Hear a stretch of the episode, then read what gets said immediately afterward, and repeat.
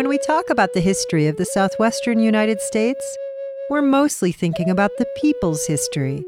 But everybody comes from somewhere looking for land, food, and a place to call home.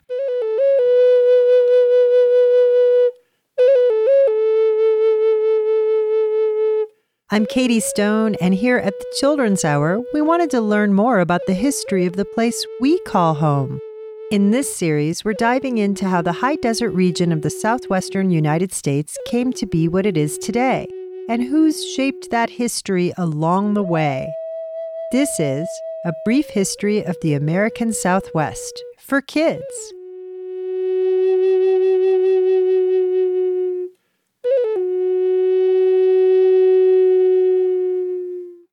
I can't believe we're already on our final episode. We've covered so much ground that we're almost to the present day, and so much happened between where we left off and today.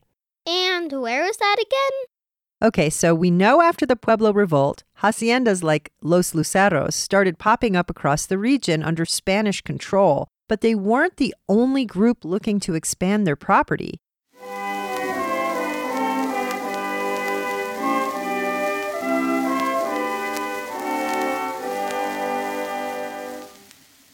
By the start of the 1800s, a new young country called the United States of America was eyeing the Southwest too. But things wouldn't be so simple as taking the land from Spain alone. In 1821, Mexico achieved independence and became its own country. And relations with the U.S. got worse and worse until eventually, in 1846, Mexico and the U.S. went to war. That war lasted for two years and ended in 1848 with the Treaty of Guadalupe Hidalgo. And that is a very important moment in our story because after 1848, as a result of this treaty, most of the land we now know as the American West officially became property of the United States. This had been New Spain. And then when it became independent Mexico, this was all Mexican territory. That's Melanie LaBorwit. She's the Native Arts and Culture Coordinator at the American Indian Alaska Native Tourism Association. On our virtual field trip, she told us that after the treaty was signed, Mexico lost about a third of its territory. Most of the land we now know as the American West Coast, think of New Mexico, California, Nevada, and more, was the result of this 1848 treaty.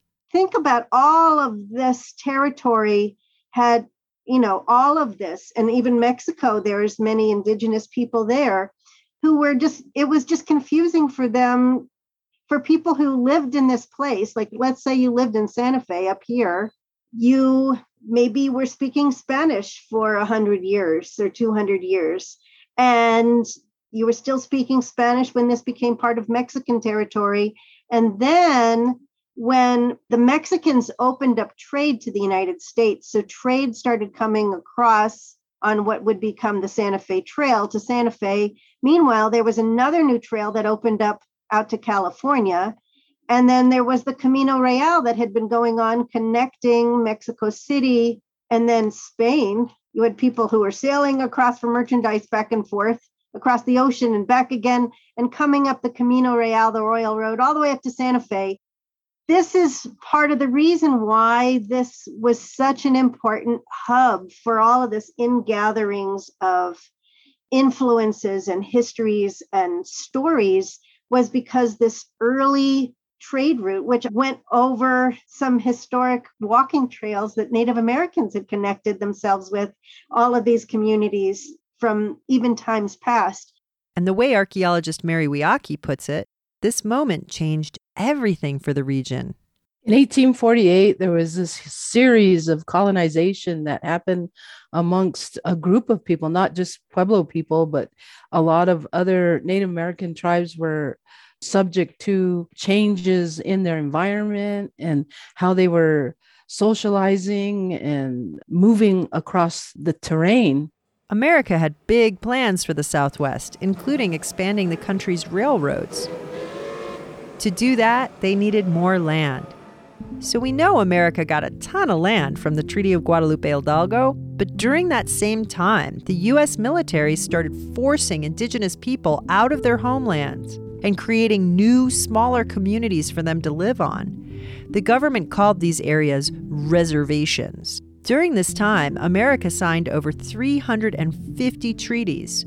Most often, Native peoples had no choice but to sign these agreements. They were being systematically killed by the Americans, their villages burned to the ground. It was a very scary and violent time for indigenous people. What did these treaties mean? Well, that varied across the country. These tribal reservations were mostly independent, meaning that they would govern themselves. The deals often included a promise of peace, land boundaries, and resources to hunt and to fish, in exchange for tribes recognizing the United States authority over the land outside their reservations. But in these deals, many tribes ended up forfeiting huge pieces of their homelands and moving away. Tribes that once lived as individual nations were now boxed into tiny communities together. By the late 1870s, America had succeeded in getting enough land from the native people to expand its railways. Trains made it easier than ever before to move people and goods across the nation. And with that technology came so much more than travel and trade. New ideas came to the Southwest, and new people, too. They had different food, different style of clothing, you know. There was Italians, there were Germans. It was bad enough understanding English, but here are these other language coming in and we're like, okay. So we could capiche with a lot of groups of people. It's amazing what the railroad brought. And those influences from other new groups weren't just because people were moving into the Southwest. As more trains became available and common to travel with, many areas along the trains became tourist destinations. The Santa Fe Railroad partnered with a company called the Fred Harvey Company, and they created these Indian detours that people could get off the train in the bigger cities along the route and then take a bus that would take you out to a village to see things. So people in the villages started changing the forms of the kinds of things that they started to make for the tourist market. Ashtrays and little decorative baskets and things like that, that people could take back to Chicago or New Jersey or wherever it is that they took the train from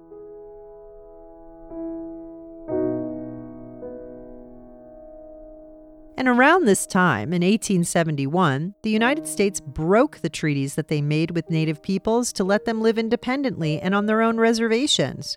And just a few years after that, they went even farther and passed a law called the General Allotment Act, or the Dawes Act. This law said that reservations were no longer properties that tribes owned together. Instead, that land would be for individual families to live on and if native people wanted their land back, they'd have to give up their identities and live like European settlers. The missions start coming in, the Christianity comes in, religions want change in these people that they're seeing as as uncivilized. So you had Mormons, you had the Dutch Reformed Church, the Methodists and Baptists, you had all these groups coming in. They're looking at us as a third world country. They want to change us. They want us to become more likened to them. One way they did this was through local churches, which forced Native parents to send their children away to Christian boarding schools. These schools started popping up in the early 1800s, and in 1817, Congress passed a law called the Civilization Fund Act, funding even more of them. But these places were very different from schools where American kids go today to learn. They're taking children from New Mexico and placing them in Kansas and in Oklahoma. Some of them were back east. The first thing, as a part of so called civilizing the native, was trying to educate them. They take away their language. If they spoke in their native tongue, they were severely punished. Your hair is cut. To a Native American, this long hair is your life. And it has all the DNA from anybody and everybody you ever met in that life that that hair grew. So here they were cutting your hair, making you wear these clothing that you weren't familiar with, speaking a language that you were barely familiar with, and never to see your parents again or your homeland. My friends, the elders that I spoke to said they were placed in closets. They were whipped, they were starved, they were made to stand in the freezing cold weather. You were lucky if you ate. All these stories are terrible things. These schools are no longer open, but they operated for a long time, up until the 1970s. Those collective memories linger in Native communities, even for those who didn't experience that treatment.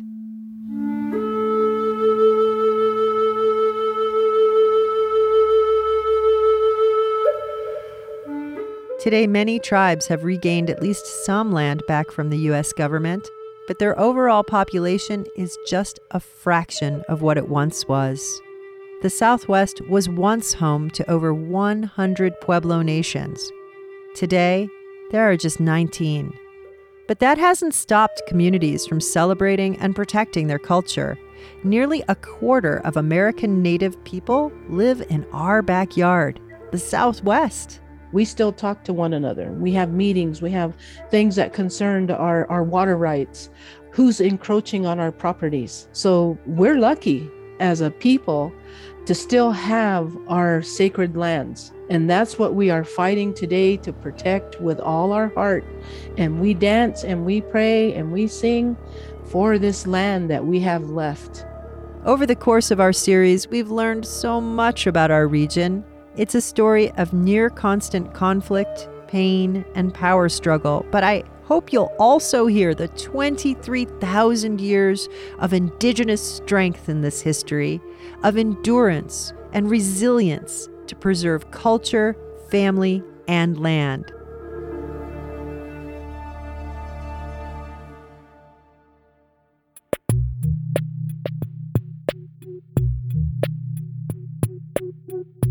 Ready for some questions to see what we learned today? True or false? The 1848 Treaty of Guadalupe Hidalgo meant that land we've been talking about in the past episodes became property of the United States.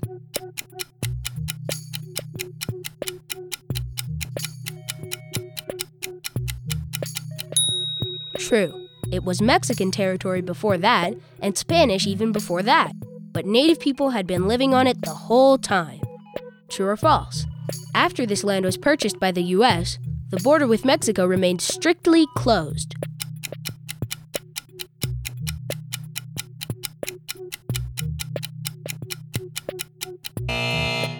False. There were actually lots of trade throughout the area, all the way from Mexico City to California. True or false? After the Treaty of Guadalupe Hidalgo, the U.S. government started forcing Native people out of their homes.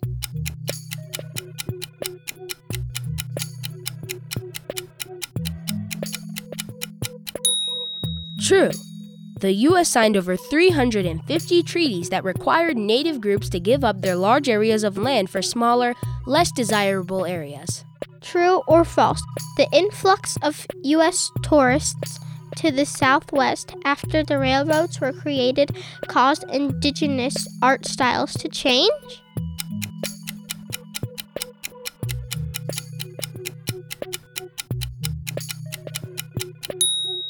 True. Americans couldn't bring back large items, so native people began making little trinkets that could be taken home as souvenirs. True or false? The United States never broke the treaties they made with the native people.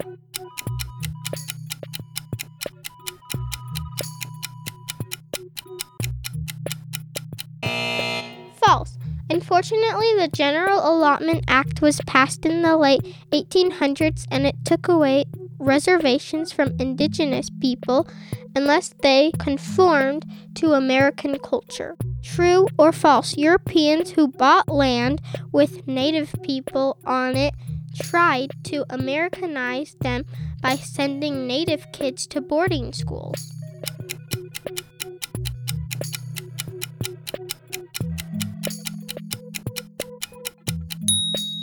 True. Native children were treated horribly at these institutions and were severely punished for speaking their native language. True or false? Some of the boarding schools still exist today.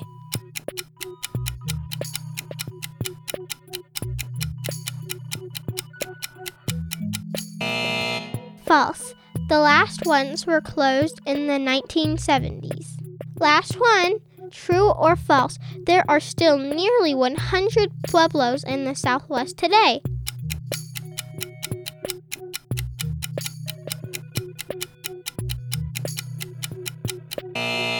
False.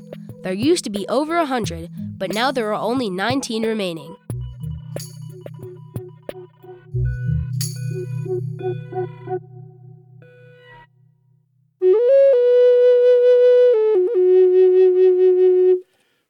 I'm Katie Stone, and you're listening to the Children's Hour, a brief history of the American Southwest for kids. This was our sixth and final episode in our series.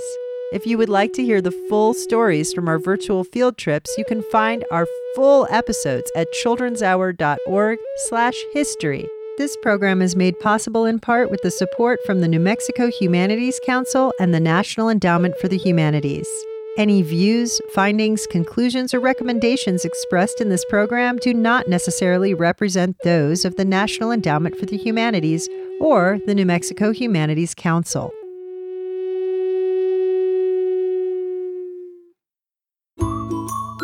The Children's Hour is produced by the Children's Hour Incorporated, a New Mexico nonprofit. A Brief History of the American Southwest for Kids was written and produced by me, Katie Stone, and by Christina Stella. We had help from Julia Wolf, Isaac Lacerda, and Lily Mae Williams Hobbs. Our series theme music is performed by Marlon Magdalena, with additional music for this episode by Poddington Bear and Kevin MacLeod. Special thanks to our amazing guests, historian, educator, and cultural arts consultant Melanie LaBorwit, and archaeologist Mary Weahkee from the Center for New Mexico Archaeology in Santa Fe, New Mexico. We had additional support from our history review team, whose members are listed at our website. If you like what you just heard and want to support our work, head to childrenshour.org and visit us anytime on social media at TCH Radio. Thanks for listening to the Children's Hour, Kids Public Radio.